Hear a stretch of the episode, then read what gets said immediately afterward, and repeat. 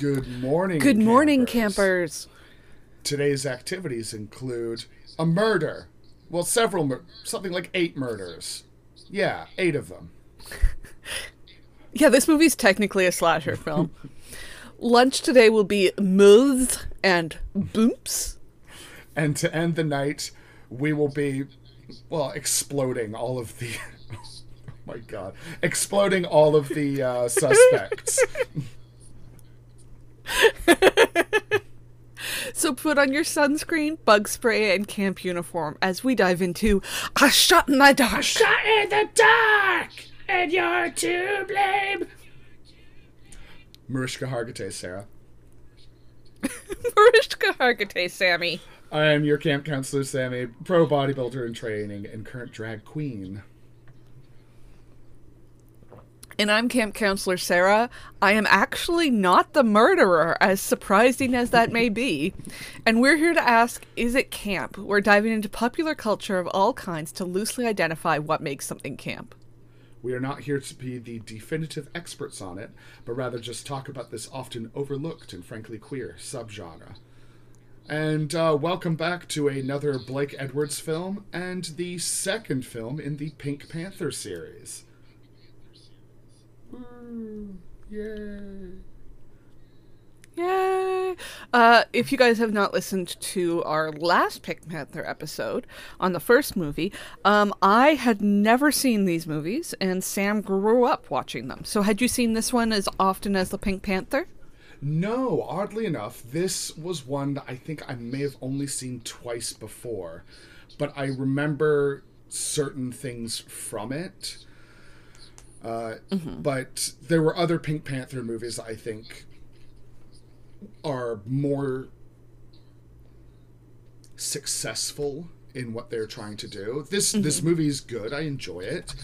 But I think mm-hmm. compared to later entries, uh, it just misses the mark a bit. There's there's a... That's fascinating, because me coming to this from Pink Panther, I'm like, there's a big difference between these two films, and I didn't know whether the rest of the series was going to be more like the Pink Panther or more like A Shot in the Dark. Uh, it, they kind of become their own thing in a way, where it is...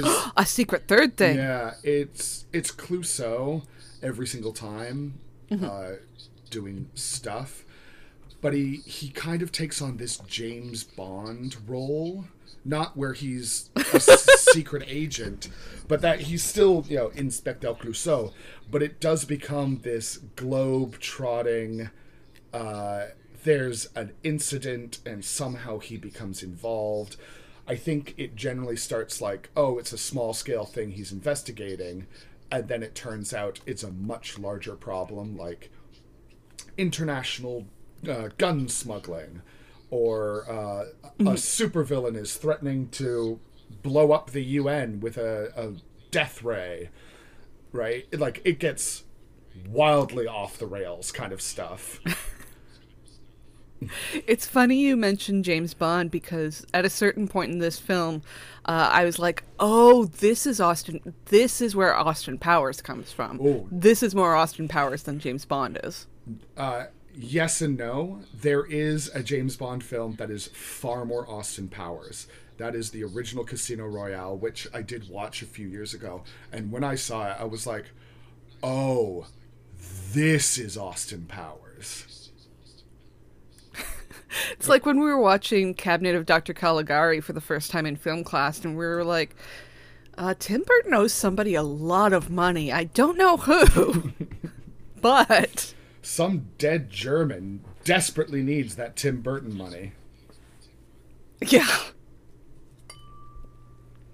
Wow, it's just... yeah, so, you know, the, the first film in the Pink Panther series is very much its own thing of, you know, it's mm-hmm. it's a bit of a farce, it's a bit of a heist, and, you know, comedy of errors kind of stuff. This second one becomes far more focused upon Clouseau, to the point of there are some scenes I think in this film really could have been tightened up, where they were just like, let's let Peter Sellers just do his shit on screen, and we'll film it, and then we'll just stick it in the movie. And some of the jokes, I feel like, okay, this this went on a little bit longer than I think it should have. We got the point. He's he's a clumsy idiot. Uh, and then in subsequent... Yeah, we did not watch this movie in its ideal setting, which would be a movie theater full of other yes. people. And then subsequent films will lean more into the... Uh, th- this is the first one where they kind of... Uh, bring in the uh, the Bond girl, right? Every movie he gets a girl, mm. right? And one of them, it's Diane Cannon. Oh, okay. And it's always like, oh yeah, this super sexy lady and this absolute bumpkin of a man, and you know, international intrigue and solving things. And well, he's not solving things; he's always just lucking into yeah. it. uh.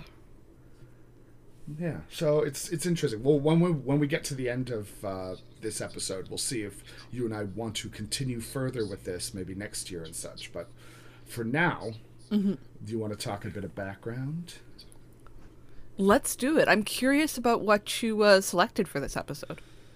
Okay, so one of the few things I actually remembered from this film, because like I said, I didn't... This was one of the ones that I watched the least, and so its overall impact on me, like, I knew there was a murder, and I knew there was this uh, this lovely building that they keep returning to, you know, multi-story, mm-hmm. single-shot camera stuff that they Blake Edwards was doing, which I think is fantastic. Oh my god, we are gonna talk about that one-er. Holy shit. Yeah, it's so good. It's so goddamn good. Like, the whole opening scene of this movie is just like, oh my god, you... Fuck yeah, hell yeah, Blake Edwards, flex that muscle. But you didn't have to go this hard. But the one thing that always stood out in my mind was the nudist mm-hmm. park. Yes!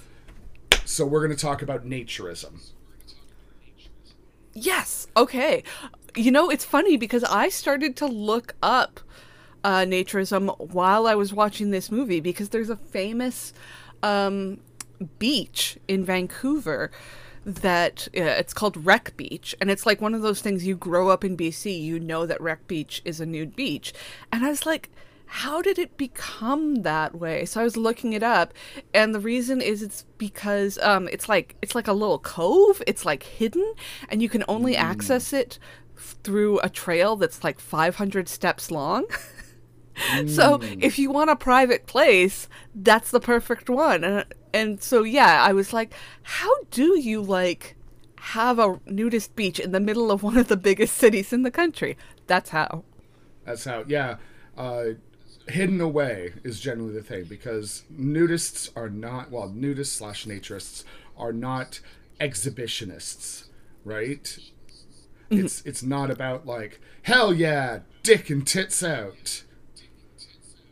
Yeah, it's not like a, a kink thing. No, no. So naturism, as I'll generally call it in this this part, is the lifestyle of practicing non-sexual social nudity in private and public.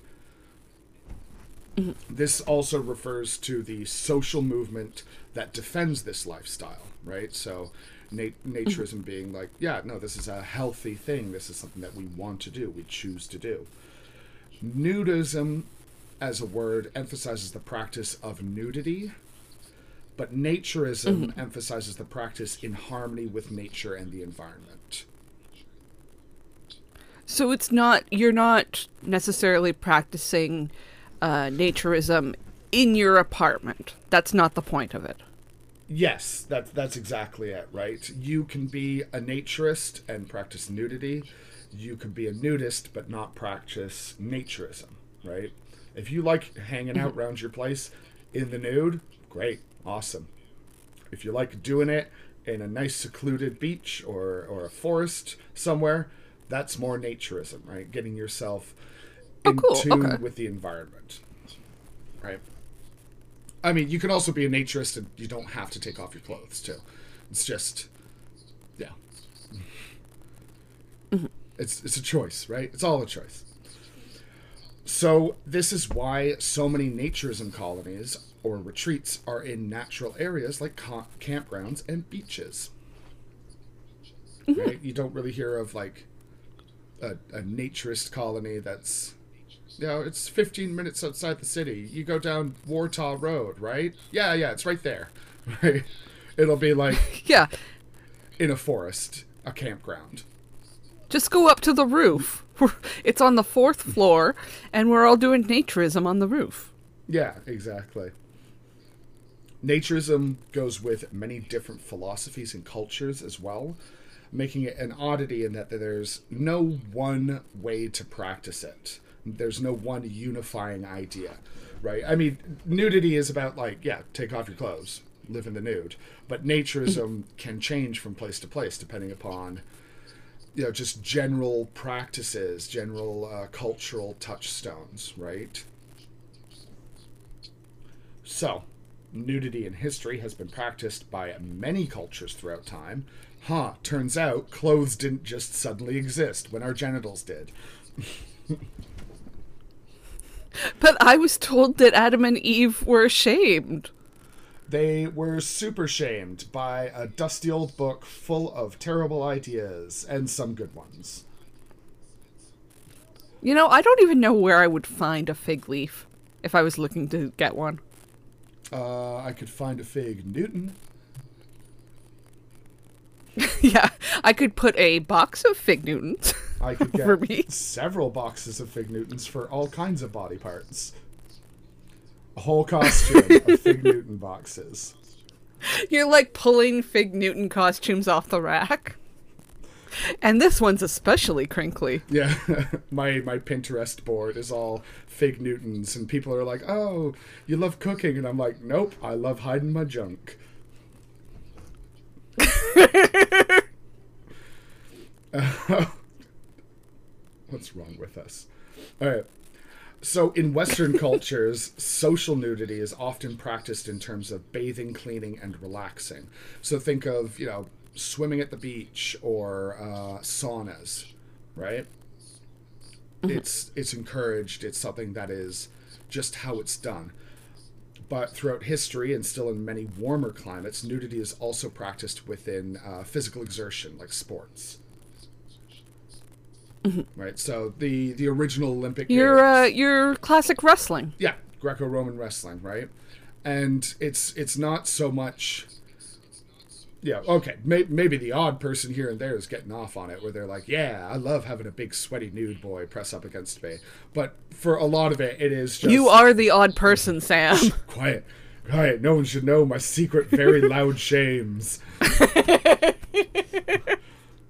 uh... But for, for a lot of it, it is within these competitions, within these sports, uh, why would you wear clothes, a thing that people can grab and uh, knock you down with, right? Mm. Yeah. Being nude is easier. Then you're you're slippy. Ooh. Mm-hmm. Uh, so like, first... people used to swim nude all the time because the time. Um, when before you had um, artificial fibers, basically like... Cotton would drag you down because cotton gets really heavy, and wool has these little fibers that would get off and basically like clog the filter on pools. So it was totally normal to go to the Y M C A and everybody would be nude. Yeah, yeah, yeah, yeah. Uh, so the first use of the word naturism or naturisme was in seventeen seventy-eight by Belgian Jean-Baptiste Luc Planchon, who advocated nudism as a means of improving healthy living. Yeah, this is the Enlightenment. They're like, what if we didn't swill sewage all the time? Yeah, what if... What if we what if tried I got, to do things nice to our body? What if we took care of this flesh vehicle that we're stuck within? It's a bizarre, bizarre concept. What you help? I'm trapped in a depression-making factory. What do you mean? I don't have to smell all the time. So the earliest known naturist club in the West was found in eighteen ninety-one in British India, known as this is great the Fellowship of the Naked Trust. Uh-oh. Be more English, I dare you. You have my axe and my bow and my big swinging dick.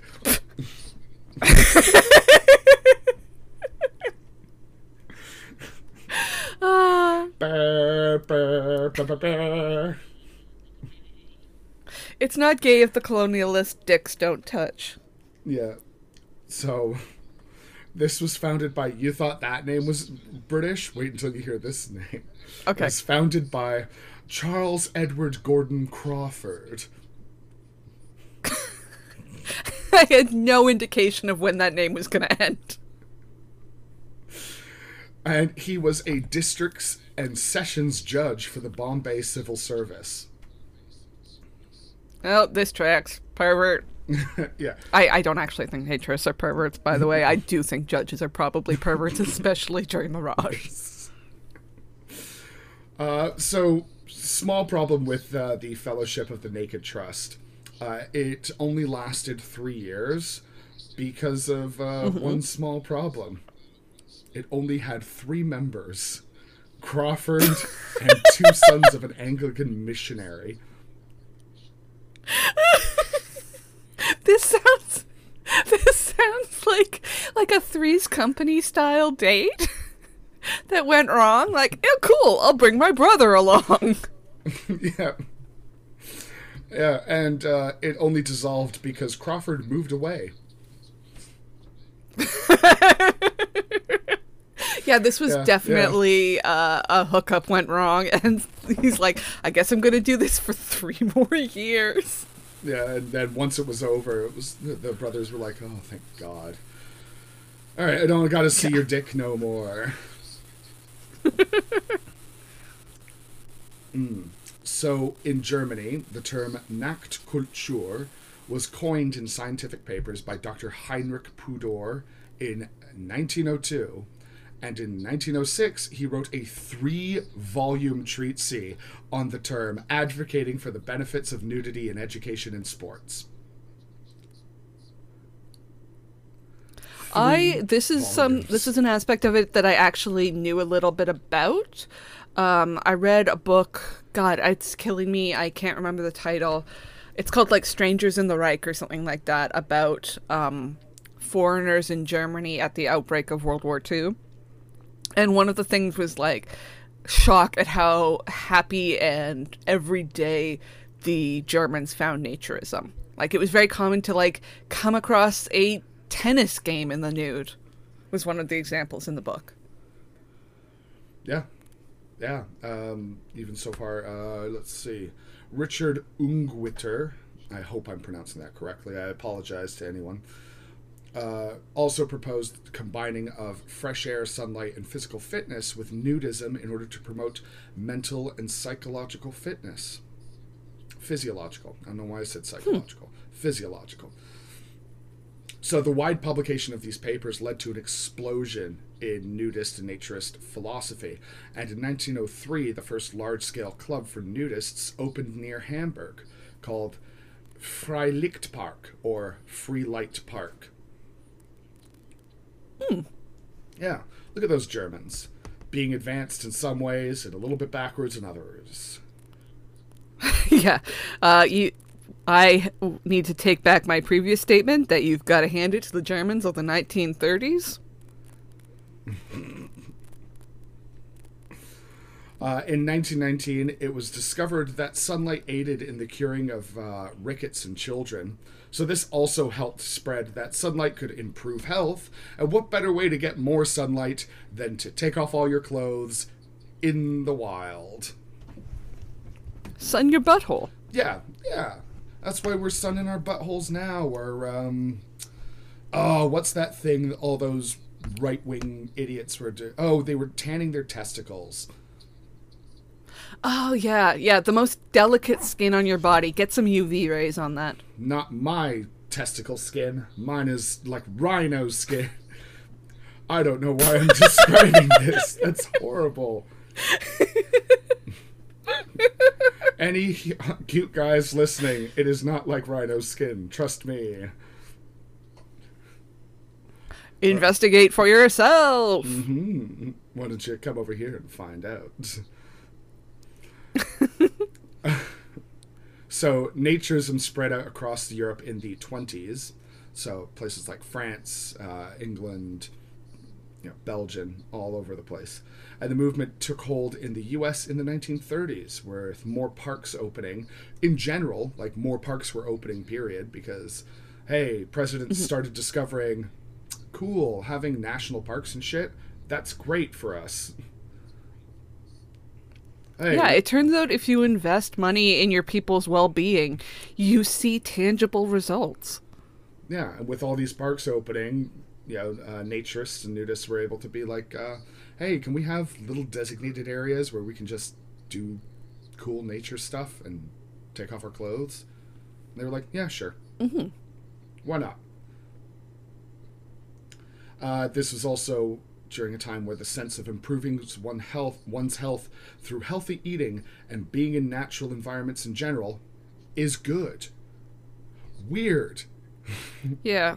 Fresh air, we, good we food. We don't know what stops the black lung. I guess eating broccoli does it. Gosh, breathing nice, clean air instead of the dusty, dusty, smoke-filled shit of the city. That makes me feel better? Weird. We'll never know why. Mm-hmm. So through this, this expanding into national parks and stuff, the ideas of nudity and natural community, communion became more linked, right? Mm-hmm. So, in nineteen fifty-one, the International Naturism Federation was established because of all the rise in all these parks all over the world and various international bodies that they decided, hey, what if we, uh, what if we all work together? Turns out that's good. So these locations uh, that were opening for naturism began to expand into holiday resorts, beaches, and actually very recently, cruise ships.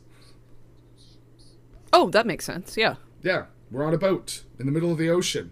Nobody's going to wander into anything. Mm-hmm. We all know what we've signed up for. Yeah. Mm-hmm. If you can have a Weezer cruise, there's no reason you can't have a naturism cruise. Yeah, I mean, it feels like the lowest on the list of, like, obvious ideas. Of, like, yeah, it's right mm-hmm. there. So, in the twenty-first century, the number of younger people joining naturist groups has been declining. Weird, weird. This might be linked to a rise in conservative ideologies that promote nudity as a taboo, as well as the constant conservative ideas that we have to protect the children from anything deemed sexual. Urgh. Yeah, the naked body is automatically sexual, and you also can't sell people shit to improve their body if they're happy with their body. Yeah, it's, um, my child should have absolutely no idea what's between their legs. Mm-hmm. And uh, they should be immensely shamed for even being curious about it. This will promote good sexual feelings yeah. later on in life. No way this is going to backfire. Absolutely not. However, this may not be entirely true. While, while that is affecting some young people, uh, we are finding that people in general are becoming more acceptable and tolerant towards alternative lifestyles and practices, as well as increased ideas mm-hmm. around sex positivity. So you've got this sort of widening gyre happening of people on one side being like, hell yeah, be nude. There's nothing inherently sexual about it. And on the other side, people being like, skin in front of my child? Disgusting. It's more likely than you think. Oh, God, if only my child were skinless. Ugh, like a chicken breast. Yeah, it, it's not the nudity that's the problem, it's the skin. uh, it may be because younger generations don't feel the need to join clubs or to go to resorts in order to practice naturism. And, I mean, yeah, you know, it's a lot easier to find like-minded people nowadays. Yeah, I think thankfully with the internet, you can connect easier with these kind of people. Uh, you can practice it in the privacy of your own home if you happen to have a home to be private in. Or if you hate your roommates, that's also fine too. But, uh, yeah. In France, though, naturism has actually experienced steady growth in younger generations throughout the twenty tens. So, you know, it's it's odd. It It is going down in terms of people going to resorts, but that doesn't necessarily mean mm-hmm. that we're regressing in terms of our attitude towards naturism and nudity. Yeah, it's just taking a different shape. Mm-hmm. So the practice of naturism not only promotes physical well-being, but also it has benefits to mental health. Because guess what nudity does? General casual nudity. It promotes positive body image, higher self-esteem, and greater life satisfaction. Yeah. It leads to acceptance of all kinds of bodies, despite age, shape, fitness, and health.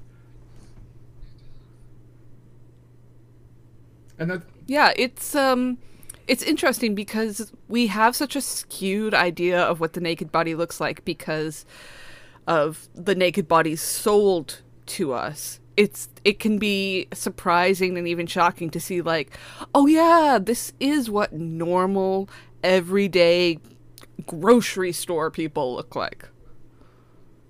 Mm-hmm. Right. It's it's no. Uh...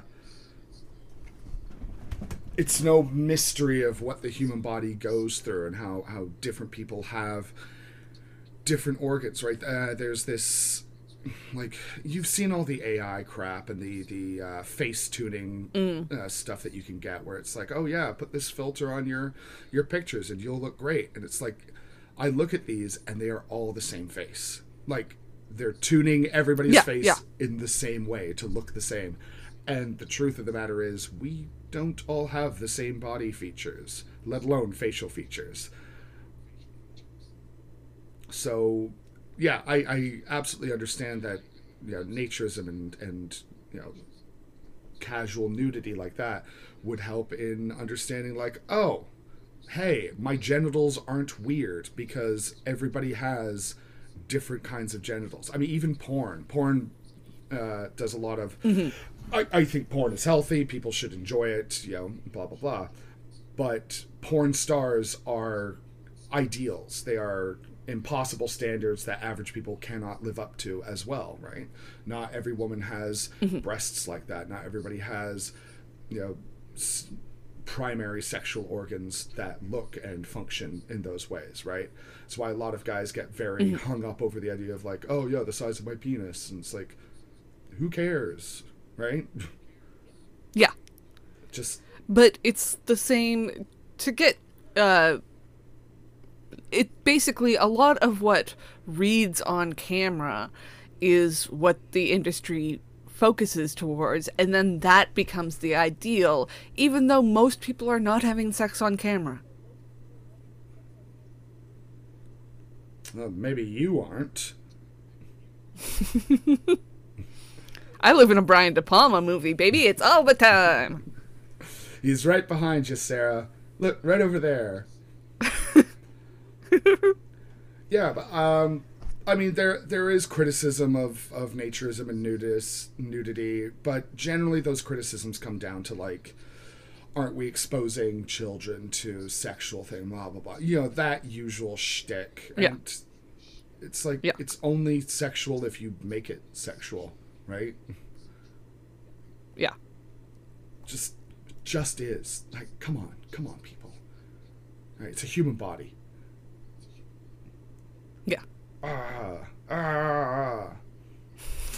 But, uh, yeah, it, it's it's cool to learn that kind of stuff, and uh, I think I've got a little bit of a better appreciation for, you know, nudists and naturists in general. I, myself, am... a big old prude about my body, and I also do not want a sunburn on my genitals. Thank you. Oh yeah, like my shoulders and my the tip of my nose get burned all the time. I'm not sure I'm willing to show off the paler parts. Yeah, I uh, I am not always great about getting sun lotion on me as as quick as I should. and often I will be a little late to the party, which is why I'm sporting a very lovely tan right now. Ooh. But uh, mm. I, I'm the kind of person that at work, I'll be running around and then somebody will be like, you should really put some sunscreen on. I'm like, it's too late for that. Thanks. I um I was once reading a book at the beach and I was lying on my stomach reading. And um, I burned the back of my calves, which I had never done before or since. And uh, when you get a burn in a new area of your body, hoo-wee! Oh, it's not fun. Mm-hmm. Yeah, I, the calf tattoo that I had, I have is I, I would explain it to people as, yeah, this uh, this tattoo is probably the most painful one I have in terms of afterwards. Like, getting the tattoo done was fine, but the healing process, mm-hmm. because it felt like a very bad sunburn that would not go away. Oof. Yeah.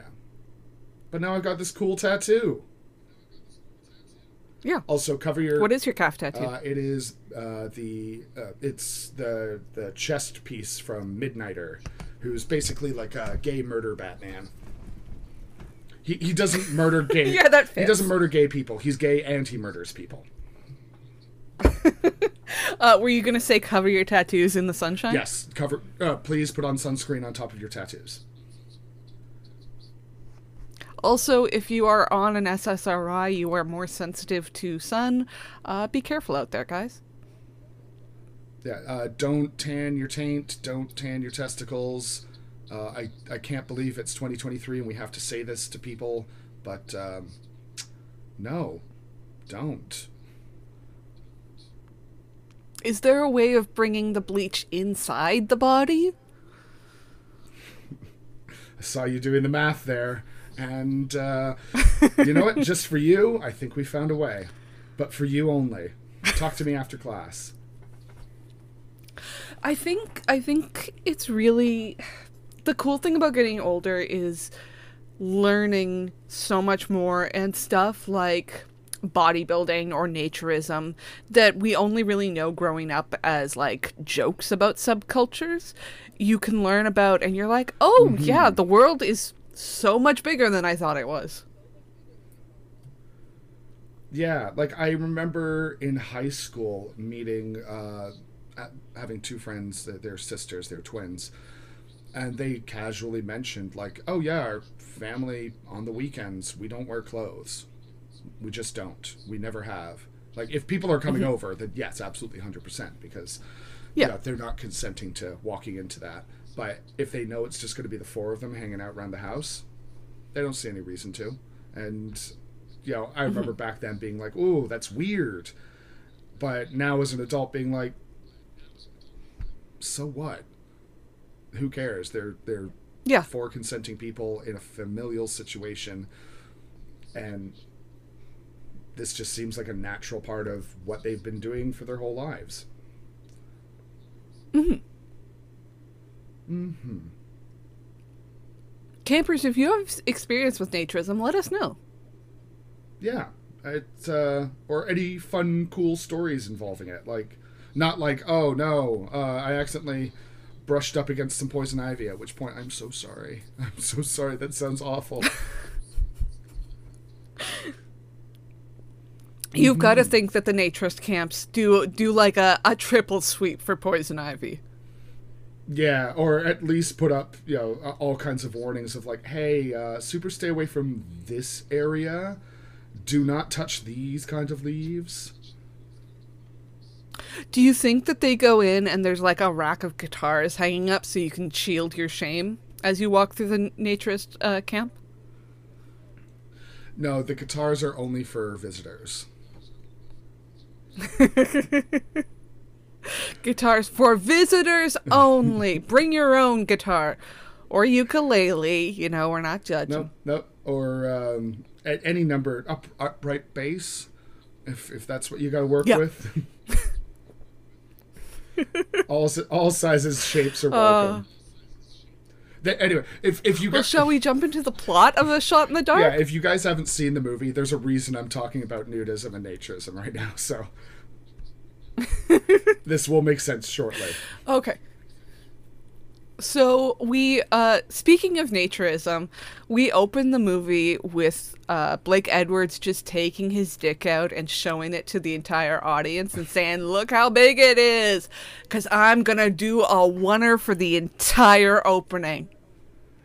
I think there are some cuts in it, but they're so few and far between, mm-hmm. and so expertly done in terms of not being jarring compared to the rest of it, that, yeah, it it's so easy to think that this entire opening thing is just a one shot.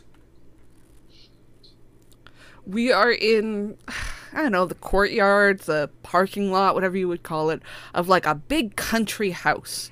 And we see people going from room to room and turning off and turning on lights and sneaking bottles of champagne. And like, yeah, like it's a French country house. Mm-hmm. It's, it's, uh, um, no, nothing is said. The entire thing is over, um, mm-hmm. uh, a lovely song, actually. It's, uh, yeah. Paris in Shadows. Is that what it was called? Can't remember. Yeah, something like that. It's Henry Mancini. I think Mancini did the music for all of these movies, at least so far. And, like, it's Henry Mancini. You can't really go wrong. No. Wait, any relation to Don Mancini? I'm going to look it up. Who's Don Mancini? Don Mancini is the writer and creator of Child's Play, the Chucky series. And he... Oh, okay. But he is n- not even just, like, The, the creator. He's the guy who uh, basically wrote every single one of the movies except for the A I remake one, and uh, then the entire T V show. So it has, it's it's a real oddity in the um, the horror sort of oeuvre, in that it has a... S- it hasn't been passed from hand to hand. Exactly. So everything that's happened in the series has been through his own whims and desires. It's never been like, wow, that movie took a weird turn. Oh, it's because this new guy started writing it and he wanted to put time travel into it. This one instead is like, oh, that took a weird turn. Yep, that tracks. He's been doing that since the beginning. Weird turns aplenty. An auteur! Mm-hmm. Any anyway, connection? I'm looking it up.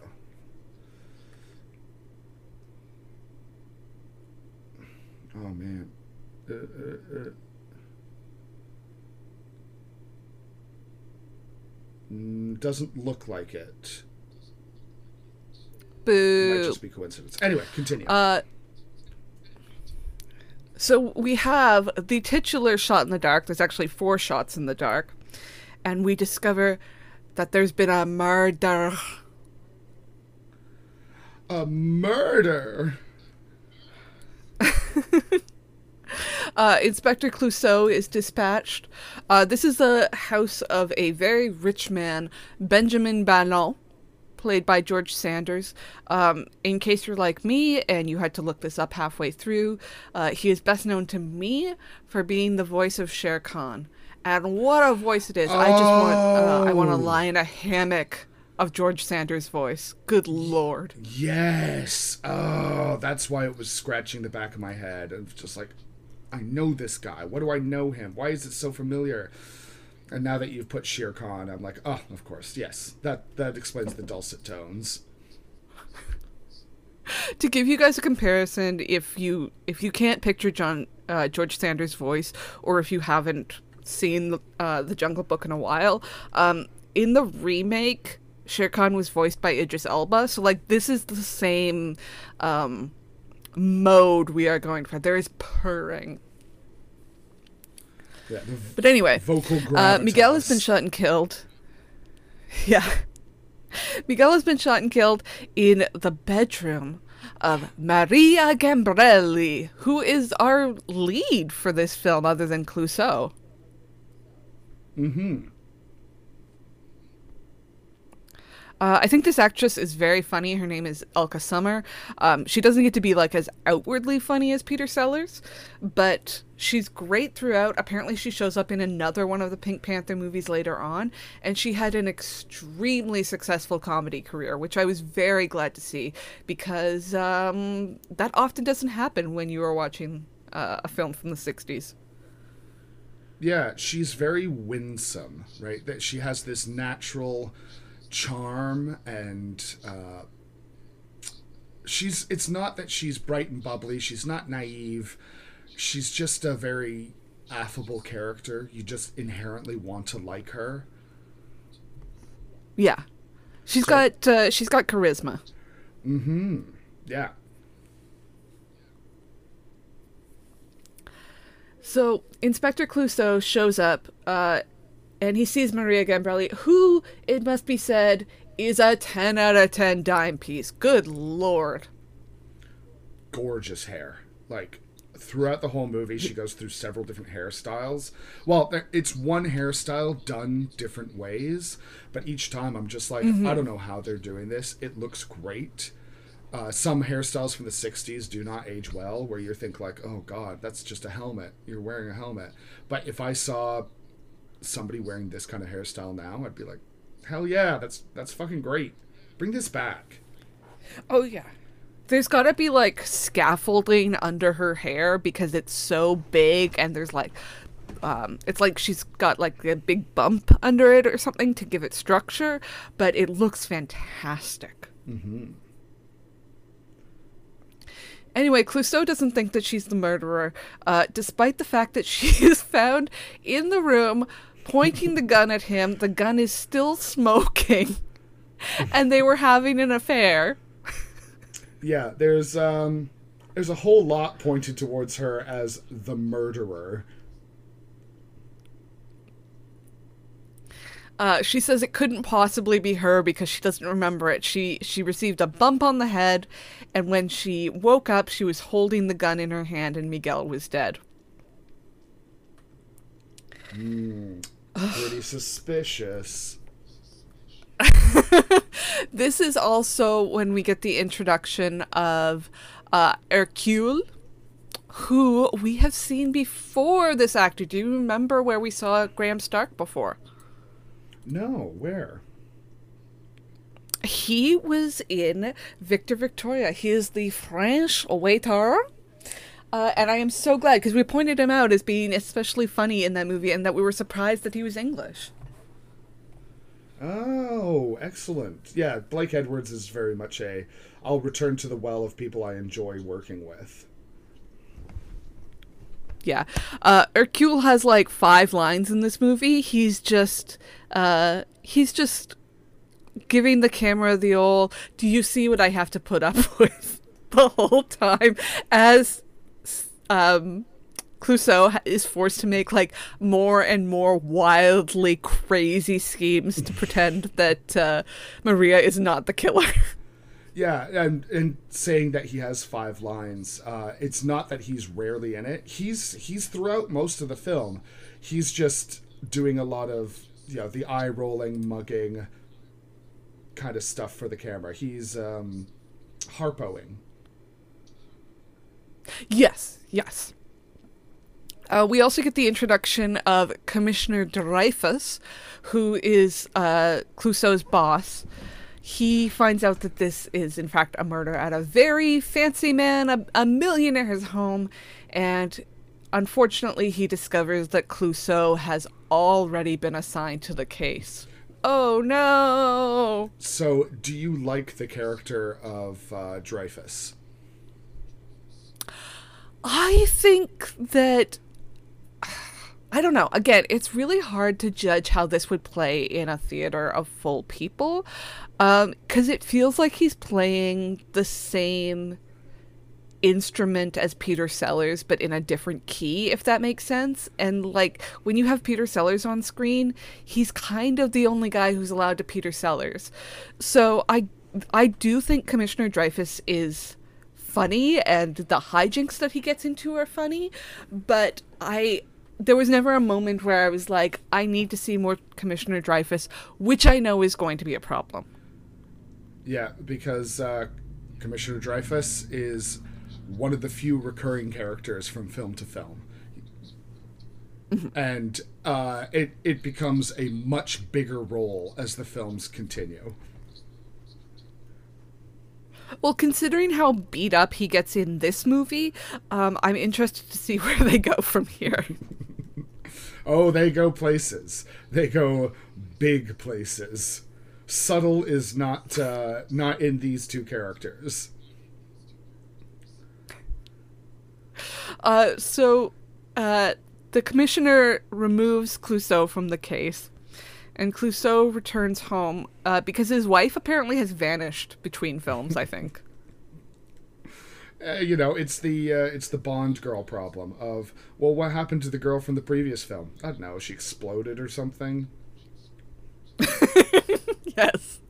So he goes back home to his bachelor pad, where he is duh, duh, duh, attacked. This is I I knew Kato was going to be coming up. This kind of burst the balloon for me. I I think it probably would have been very, very funny if I hadn't known this was going to be coming up, especially the fact that um, Kato attacks him. The phone rings mid-attack, and Kato answers it and hands it over. So this is this this is where I think so, some of the unfortunate racism starts to come in that I've talked about before. Mm-hmm. Right? Um, Kato is, I mean, just in this film, he is hired by Clouseau to constantly attack him, no matter what, no matter when. Make it make it a surprise. You know, keep me on my toes, because mm-hmm. Clouseau is so in the mind. If if Clouseau has anything, it is the. the absolute mindless confidence of a cishet white man.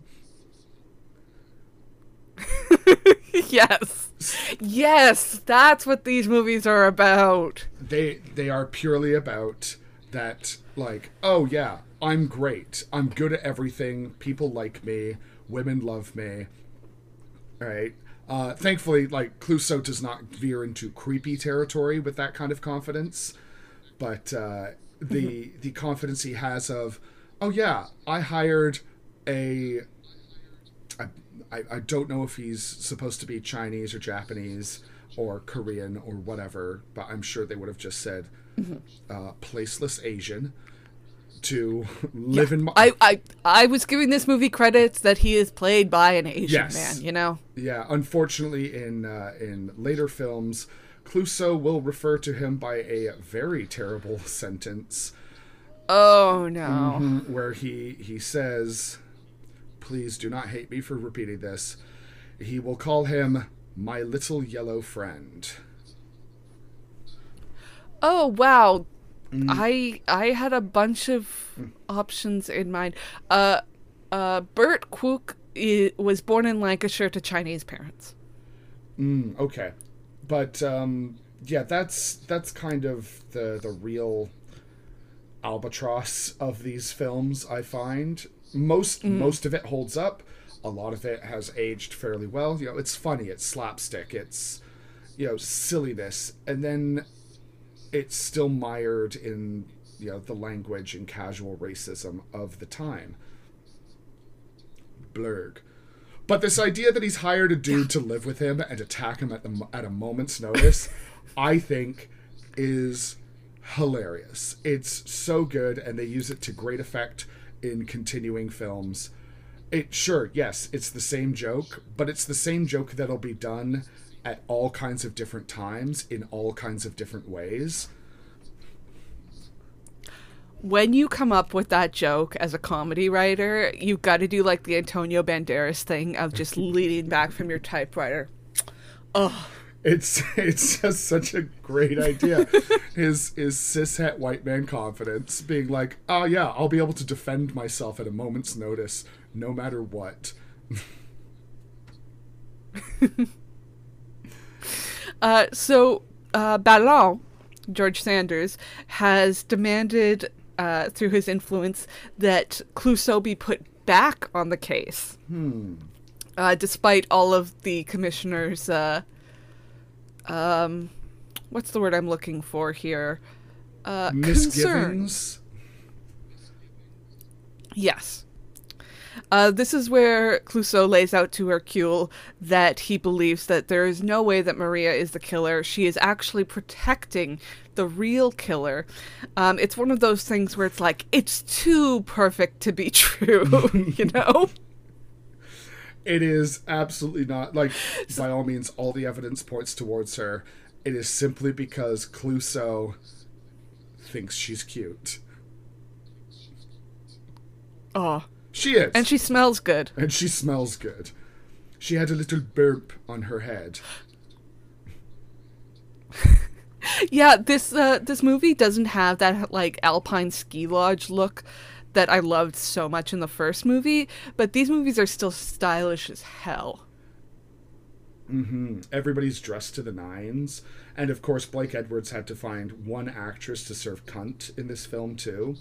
And that's the wife of George Sanders. And he's just like, yeah, can you walk out? Thank you, yes. Yeah, can you walk out serving cunt? And she's like, oh, easy.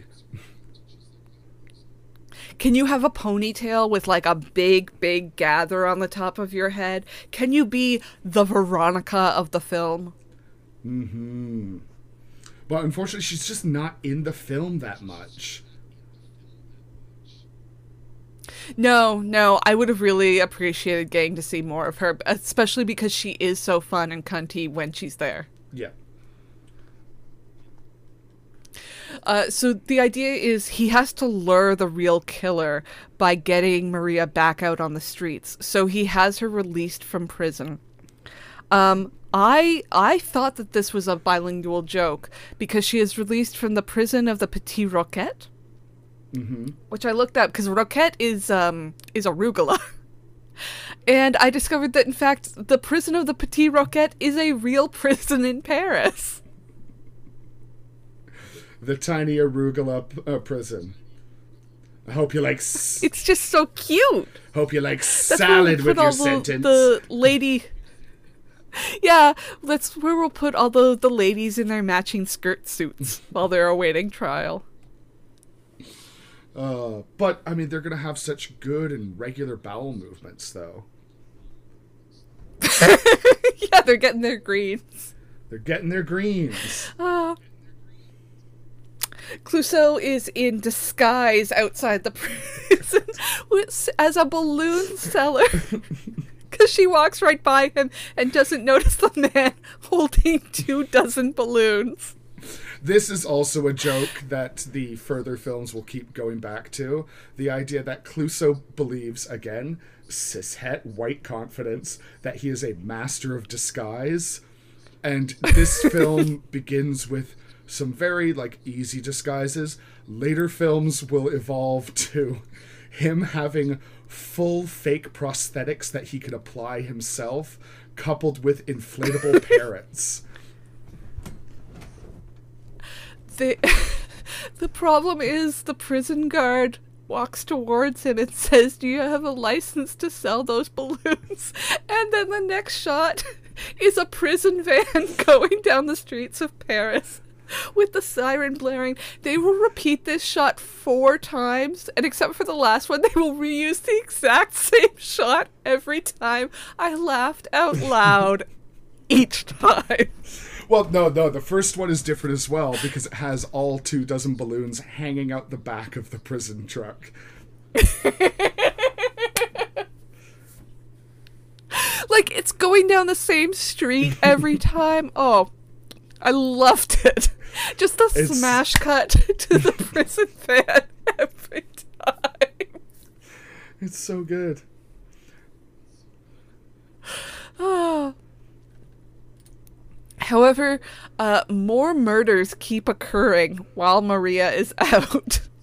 So, for example, Clouseau finds her in the greenhouse, stuttering, stammering, holding a pair of bloody gardening shears as George the gardener is found dead.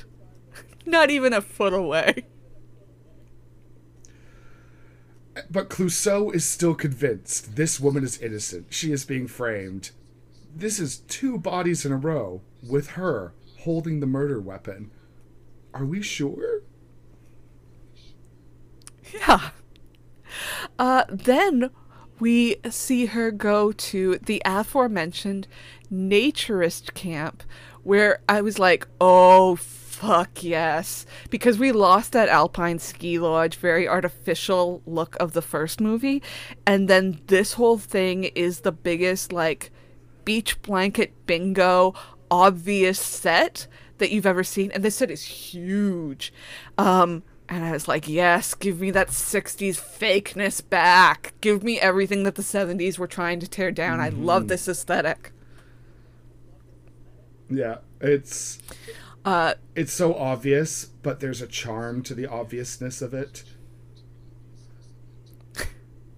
Yes, that's exactly it. It it's like it's two degrees towards that um, that Lil Abner approach, where it's just like they're not even trying to create the illusion of reality anymore, where they just had like big colors on the screen and everybody's dancing a ballet. It's it's around from that, like the. The, the swimming hole at the naturist camp has like forty liters of water in it. Mm-hmm. I, I, I love the, uh, that at this naturist camp, because who can resist having entertainment? They have a full big band playing in the nude as well. See, it's just like Great Muppet Caper. I was led to believe that there would be, like, big bands at a lot more events in my life. Uh, and this is this is where I um, I was seeing the Austin Powers thing, too, because uh, they won't let Clouseau in unless he gets completely nude. So he borrows a hippie's guitar, and he has to carry the guitar in front of him throughout the camp.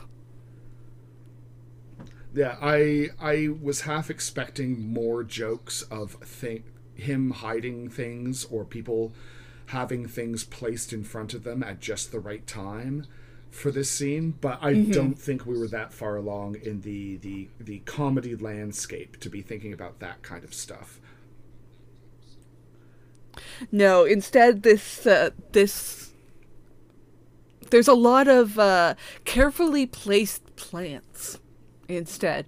And just like the oneer, there's this very long tracking shot following Clouseau as he goes through this camp uh, looking for Maria.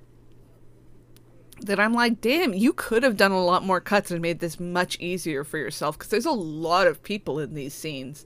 And uh, you need to say that they're naked, but not show anything. So you have a lot of women's shoulder blades. Oh, those delicious, delicious shoulder blades.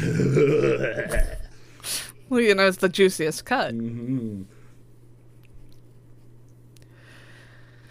Uh, he eventually finds Maria, of course, because she is right next to the body of Dudu, who is, I think, another maid in the house? Sure. Yeah.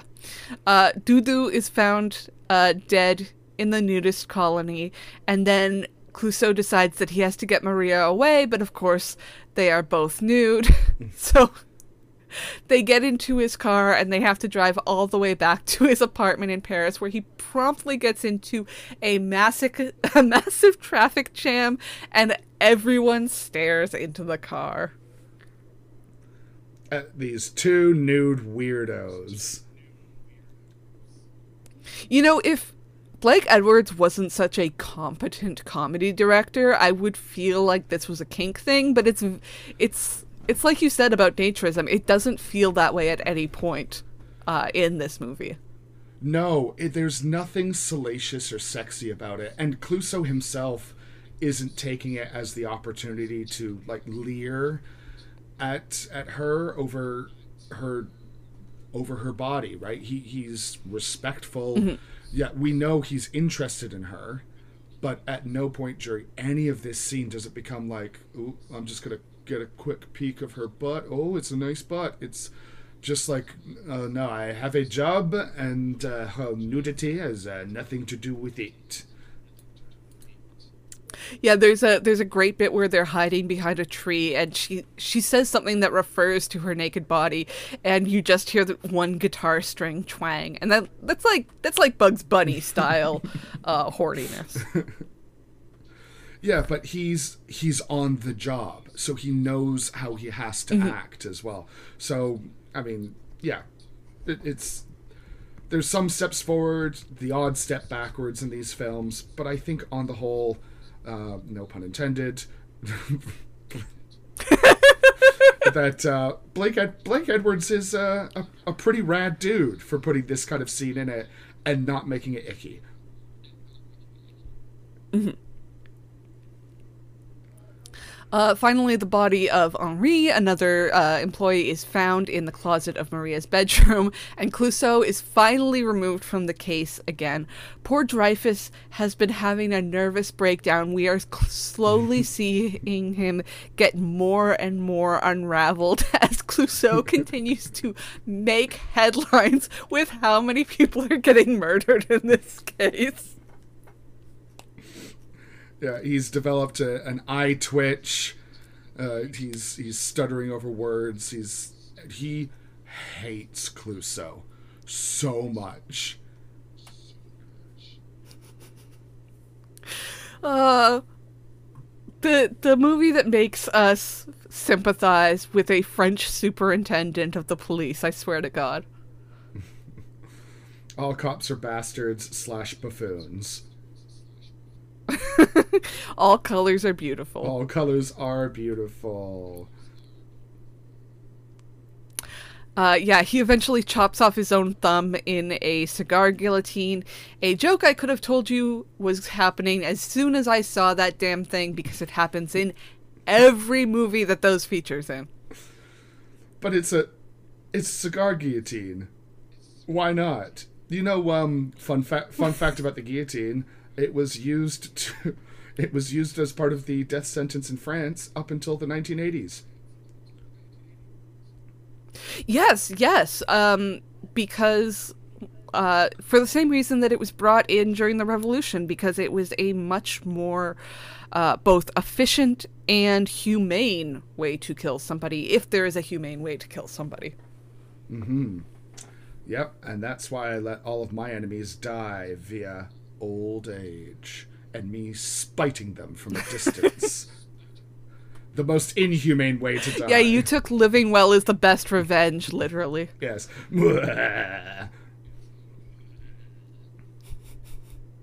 Having a, a, a bite of delicious chocolate cake and going, those fuckers never knew what hit them. I look at them slowly aging, and I say, yes, yes, feel the ravages of time.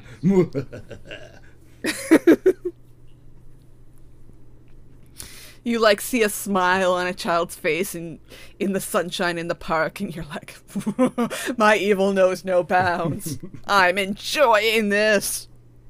Yes, one day you'll learn. You'll all learn, because that's what happens over time. Our brains form new pathways.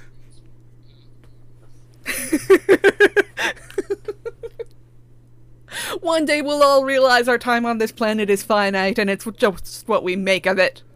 Mm-hmm. Maybe you'll become a better person. Meanwhile, Blake Edwards has gone, holy shit, guys, my comedy movie doesn't have any musical numbers. What are we going to do? Hi, I'm... Actually, yeah, this... I'm Blake Edwards. Every Blake Edwards movie that we've covered so far has musical numbers. I'm Blake Edwards, and uh, I got a real thing for musical numbers. Yeah, it's like the Marx Brothers, uh, when you mentioned earlier, you know, you you have a scene where the Marx Brothers are doing stuff, and then you do have a scene where uh, a pretty lady sings, and then you get back to the Marx Brothers. Mm-hmm.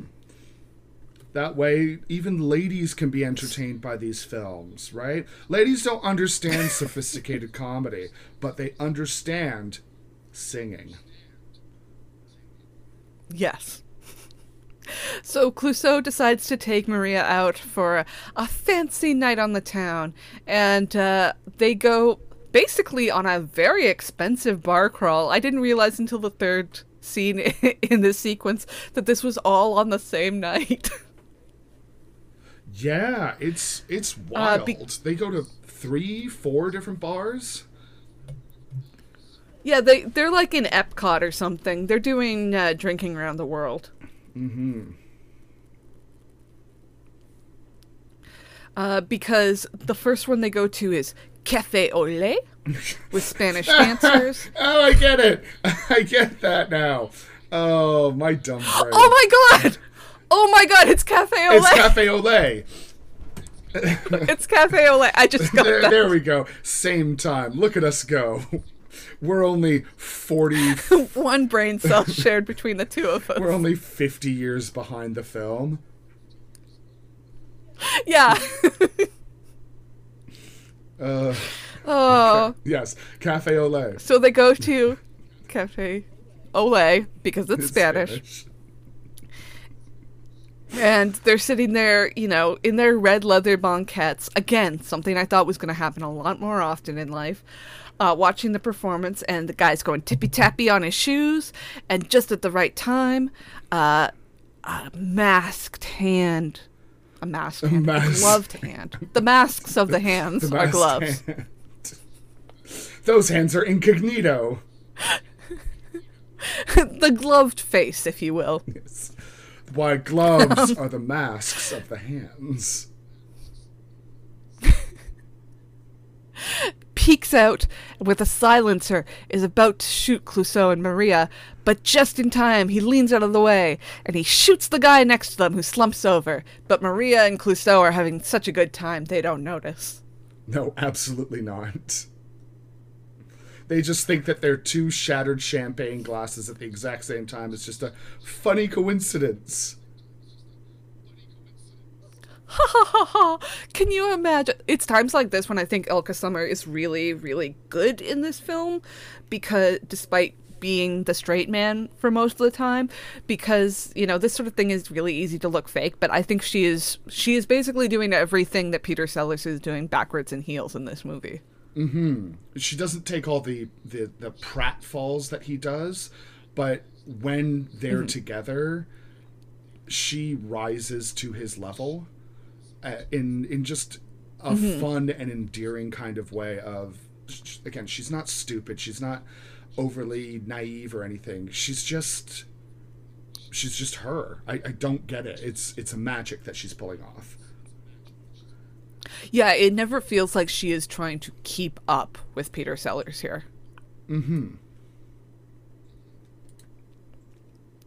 Uh, so they then go to a Tahitian bar with Tahitian dancers and uh, featuring some incredible hula work. It's just absolutely beautiful. And uh, the same thing happens.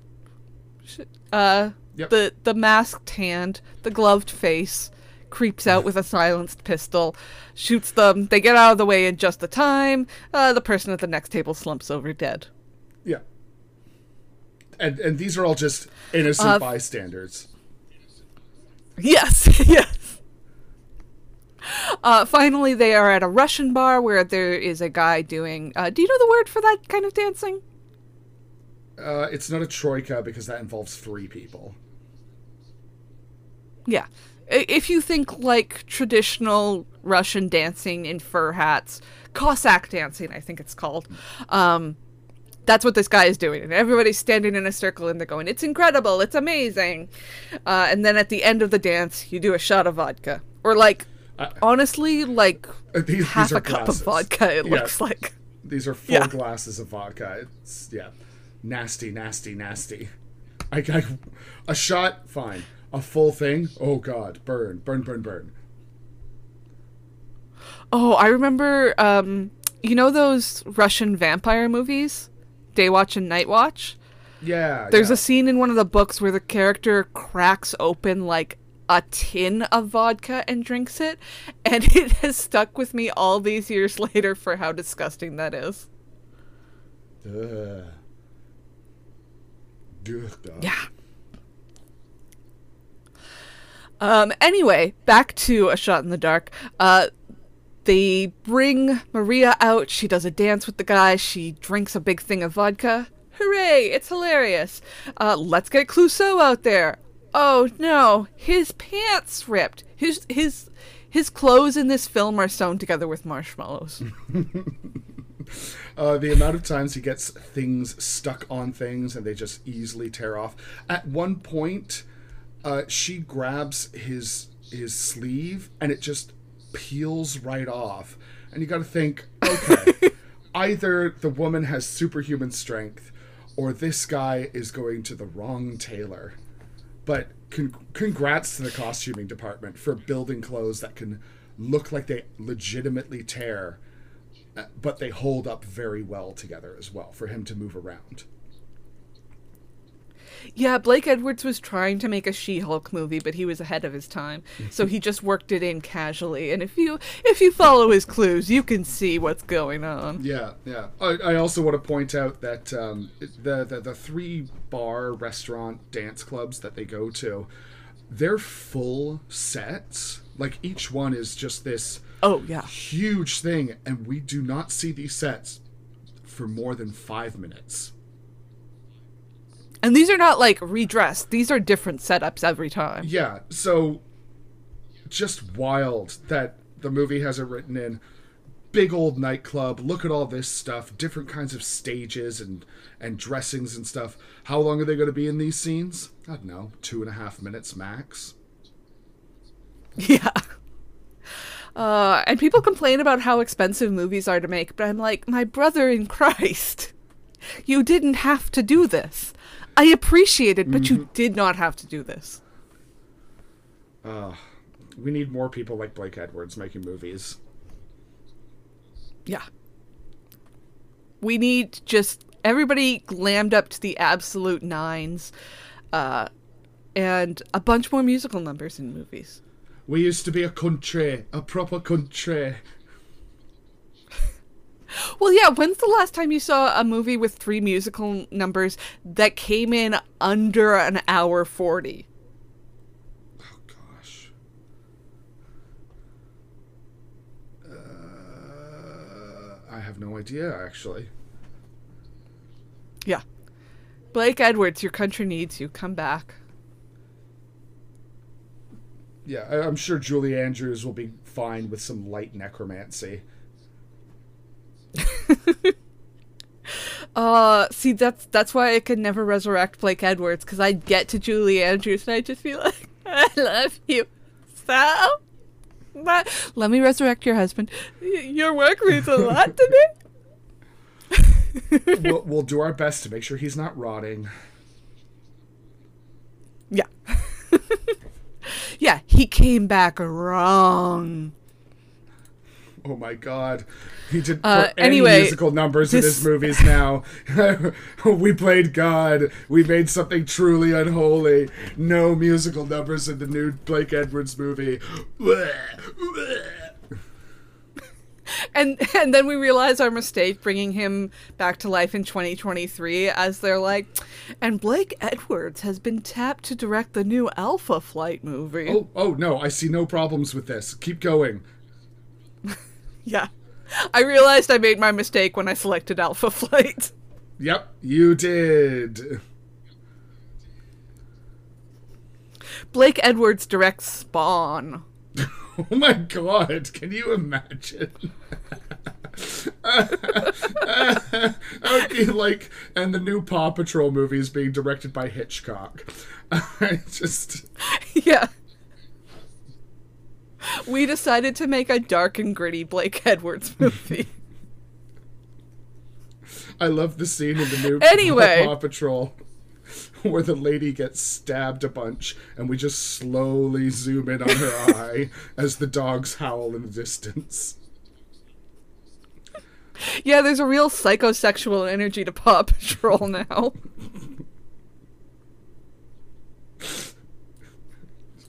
Remember, all corgis are bastards. Oh my God. uh. We we are we have both had weird weeks. This is a weird one. This is yeah. This is a very strange week for us. Yeah. Anyway. Uh, but this uh, this masked figure, this gloved figure, uh. decides to poison the vodka that Clouseau is going to drink at the end of his dance, but because his pants rip, uh, he is escorted off by uh, by Maria, and the dancer, the Russian dancer, decides he has to finish it, drinks down the vodka, and goes a gloop right at the camera. Mm-hmm. Dead. Dead, dead, dead ski.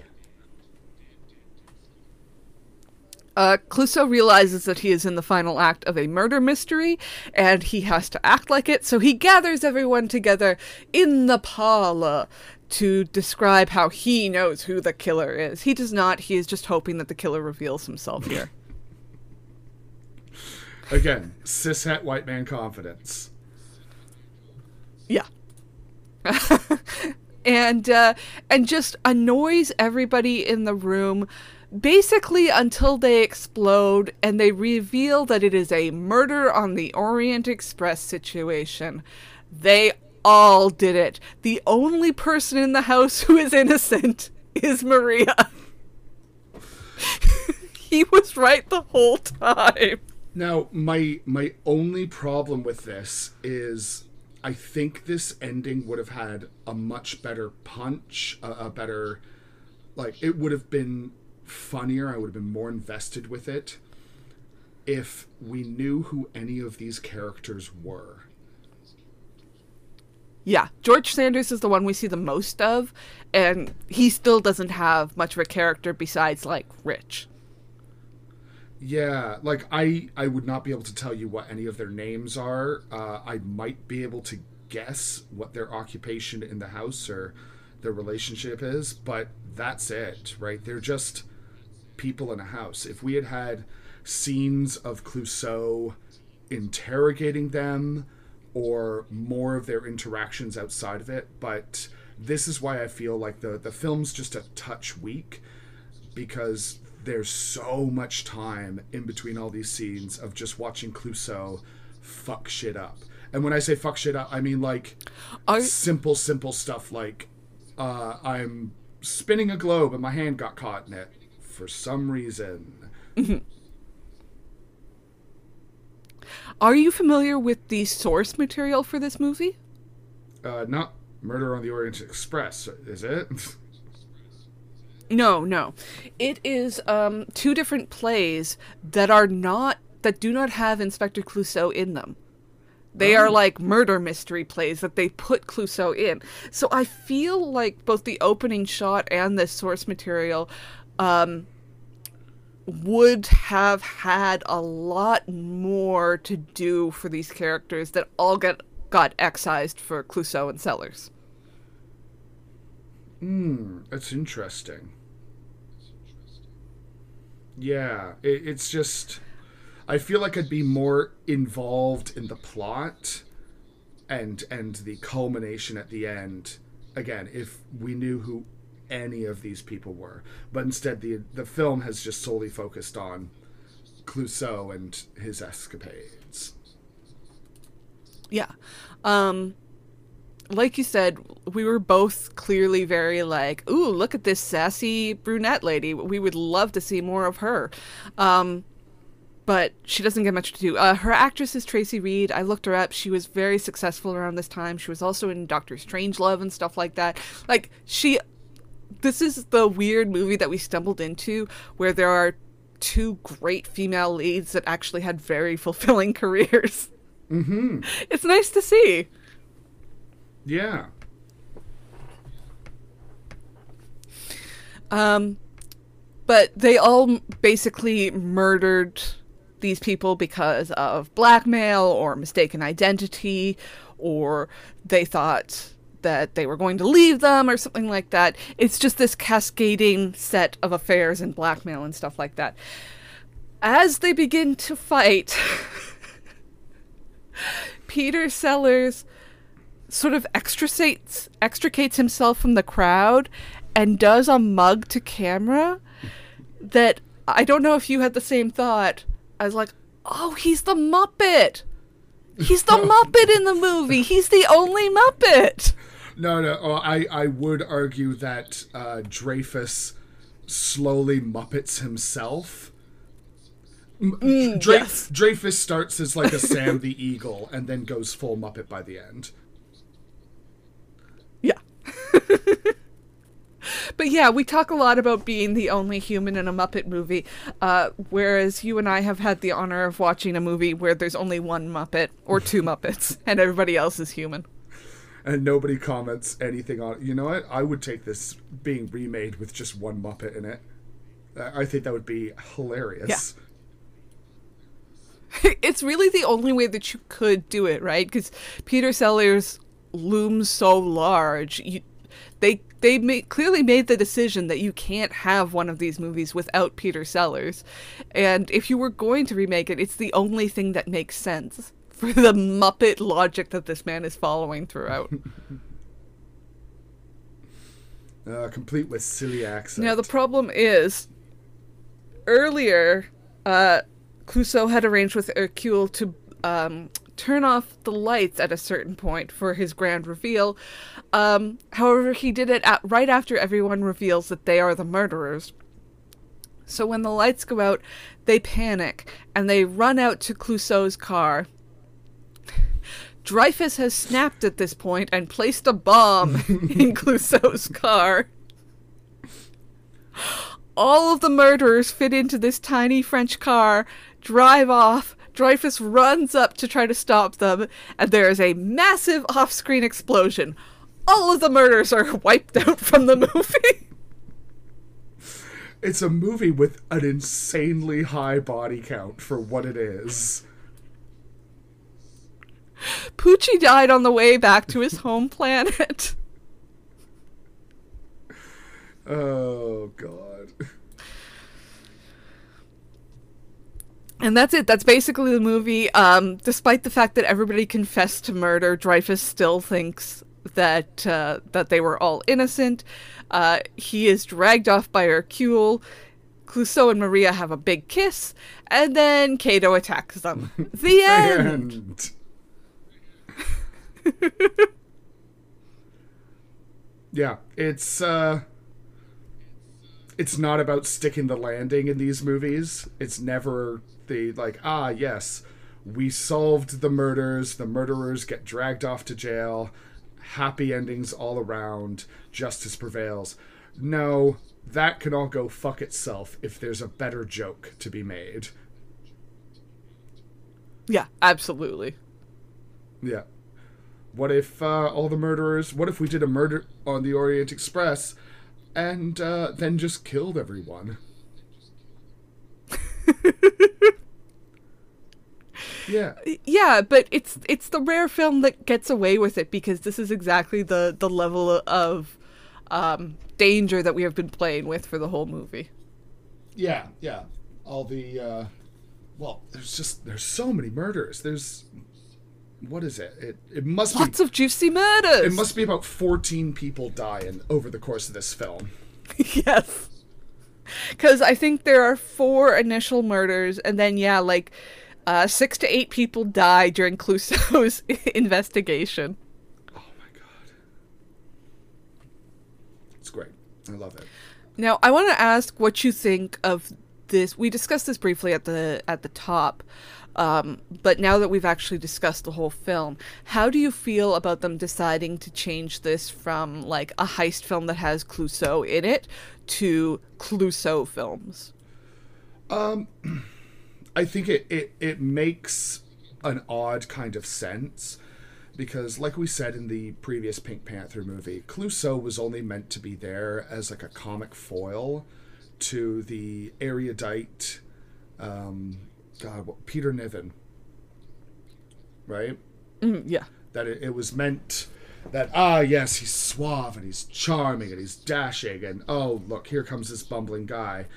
And Blake Edwards was just so taken with Peter Sellers' performance as Clouseau. He was like, oh, no, we need to write more scenes for you to just do your thing. Whatever it is, fuck around, find out. People are going to love it. And then for the movies to then pivot into, oh, everyone loved you. Let's keep going with this. It's the Falstaff thing, right? Once you introduce Falstaff and Falstaff becomes your big funny guy, and then suddenly Falstaff is in the Merry Wives of Windsor for no reason. Well, you know, that's because he, he went there when he really shouldn't have. But now that it's in the original text, we can't undo it. So we just need to make sure that Falstaff doesn't show up in any more texts. Exactly. Mm-hmm. So with this film, now having two of these under our belts, would you want to continue with the Pink Panther films? Yeah, I, um, I'm biased. You know, I really like this aesthetic that they are achieving in these movies, more so in the first one, but uh, definitely still in this one. Um, I think that these movies are a lot of fun. I am not looking forward to the racism that I know is coming. Um, but I also find it very endearing. I guess this is just a Blake Edwards thing, actually. Blake Edwards is really good at letting female comedic actors give a go in his films as well. Like, we've never seen one where it feels like um, the female characters are second fiddle. Um, and I really appreciate that, especially in movies from the sixties, seventies, and eighties that we've seen of his. Yeah, I... Yeah, I think if anything, Blake Edwards may just be a director that we keep coming back to anyways. Uh, he's just, mm-hmm. he's got such a large body of work. Uh, have, they they haven't done uh, Blake Edwards on blank check, have they? No, they have not. So maybe this is our thing to pick up and move forward with. That will be, I don't know, maybe we'll work our way through all of Blake Edwards' shit at some point. That would be fun. I, he he is a comedy director whose work really, really stands up, which is not the case for most people. Mm-hmm. I mean, uh, just looking on IMDb, it says fifty-five, but, you know, there's a bunch of T V shows mixed in here as well. Mm-hmm. But, yeah, got all kinds of stuff. This Happy Feeling, you know, all of the Pink Panther movies, uh, Breakfast at Tiffany's. I'm sure you'll have much to say if we ever do that. Oh, I've got some things to say about Breakfast at Tiffany's. Oh, yeah, I know you do.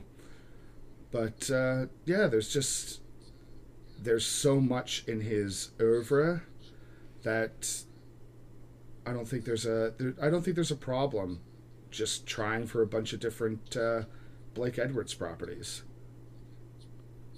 Oh, and uh, this didn't come up at any point during our discussion, um, but the screenplay was co-written by William Peter Blatty of The Exorcist fame. Maybe that's why there's such a high body count. He just loves murders. I'm so sorry. Murder, murder, murder till you can't murder no more. And all the liquid dish soap you could eat. Do we have anything more to say about A Shot in the Dark before we head to the big question? Uh, no. I, I enjoy it. I think this is just a fun time. I think this will be far better received if you just watch it with a whole bunch of people at once. Uh, I'm sure a theater mm-hmm. experience would just be tremendous for, for these kind of films as well.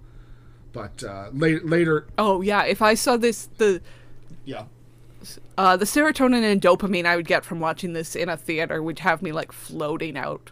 Yeah, like going to the Mayfair or the Review, and you know, seeing this with another yeah. film. But yeah, yeah. That's, so that's Sam, mm-hmm. gotta ask you. Yeah. Is A Shot in the Dark camp? Uh, yeah. You know what? I'm I'm gonna say it. Yes, because it's it's playing with the tropes. Yeah, it's comedy, but it's doing so much inversion of very specific tropes, like allowing your female lead to be just as funny and just as present as your male lead, right? Having him Muppet his way through an entire mm-hmm. film. Right. And and knowing, knowing he is a buffoon. Like, at no point in the film is Blake Edwards trying to make it, trying to do, like, the Ryan Reynolds thing of, like, this guy's a buffoon, but he's also fucking great, right? Mm, yeah. Right? This, this is, no, Clouseau's a buffoon.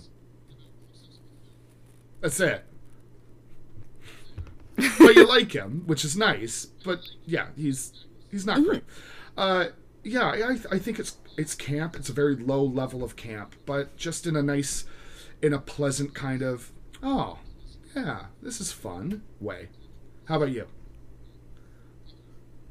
Yeah, I'd agree. Um, it it reminds me of fan fiction in some ways, where it's like, I like this concept, let me put my blorbo into it, and uh, and it just so happens that Peter Sellers and Blake Edwards have this tremendously successful comic blorbo. um, like you say, it's it's not high camp, but um, it's the aesthetics of it all. It's the idea that. Um, Clouseau has wandered into what would otherwise be like a very sedate uh, Agatha Christie plot. Yeah. And then promptly fucked it all up. Um, it is the full uh, band at the nudist c- colony.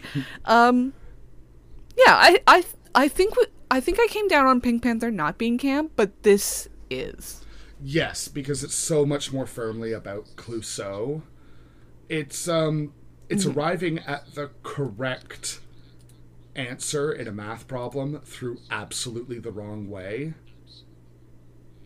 Yes. Right. That that's that's kind of how the movie feels, right? How how Inspector Clouseau feels, right? He is successful. He's he's always or he generally is successful in what he's setting out to do.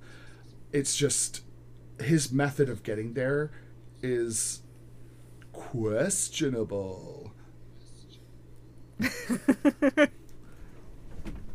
So thank you, campers, nudist campers, for joining us today on our exploration of A Shot in the Dark. Please subscribe on your podcaster of choice, leave a star rating and review where you can, because it always helps us to find new people who know who may not know what their camp favorite is. Yes, and next week we will be discussing Mister Right. So, Sarah, you programmed yes, this. This is...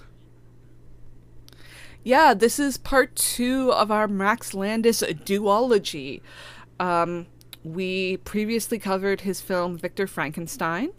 And um, Mister Right is um, another one of my, like, real comfort movies that I think has a lot in common with Victor Frankenstein. Uh, what do you know about this movie? All I know is it's got Sam Rockwell and Anna Kendrick. I very much enjoy Sam Rockwell. He he's an actor who tends to play himself, but I'm never upset that he is there playing himself, because it, it's always just like, oh, a delightful Sam Rockwell. Will he dance in this movie? Does he do a Sam Rockwell dance? Oh boy. Yeah! This movie is built around Sam Rockwell dancing. When I tell you that it is an integral part of the plot. Oh, hell yeah. Yeah, that's the kind of person that you, you do. Because he's he's just got that distinctive way of moving. Um, and he's so he's charming. I, I don't think I've ever hated a Sam Rockwell performance. Right? Ev- everything he's been in, just great. And Anna Kendrick... She's so charming. She's has such a big personality, and she can play so many different modes of person. But both both of these actors are very much who they are in most of the most of the films that they're in. They never really stretch into other modes, but they're not actors that when I see that I go, oh God, this again, right? They're not pulling a Bruce Willis for the last twenty years. Mm. Which, no offense to Bruce Willis in his later years of that, where yeah, we, we understand yeah. what happened there. But there was a period in like the twenty uh, in the early two thousands to the early uh, twenty tens where it was just like, okay, Bruce, you're just phoning this in. Yeah. Mm-hmm. So the Nicolas Cage paying off a castle part of one's career. Yeah, I uh, I like both of these people. I'm excited to see what any of this has to do with. Anything. I have no idea what the plot is. I remember seeing a gun on the poster, but that could be anything. Yeah. I will tell you this is a rom-com, and uh, Tim Roth is also in it. Oh, man, I love I, Tim I would Roth. Slightly disagree with you. Yeah, Yeah, I would slightly disagree with you. I think that Sam Rockwell is a very talented actor. I think you never, you never forget that it is Sam Rockwell, though, because of, like you say, his mannerisms. He doesn't, he does not truly disappear into a character. I think he's still a very good actor. And if he is listening, I think he should call me. Oh, Anson Mount's also in this. I love Anson Mount. Oh, I, I don't think I've seen this movie since I knew who Anson Mount was. So I have no idea who he plays. I'm I'm excited to see it. Ooh, exciting for both of us. But you, our campers, our audience, can continue the discussion on our Twitter and our Instagram. I am at Rhys Indigo, all one word, R H Y S, spelled the Welsh way.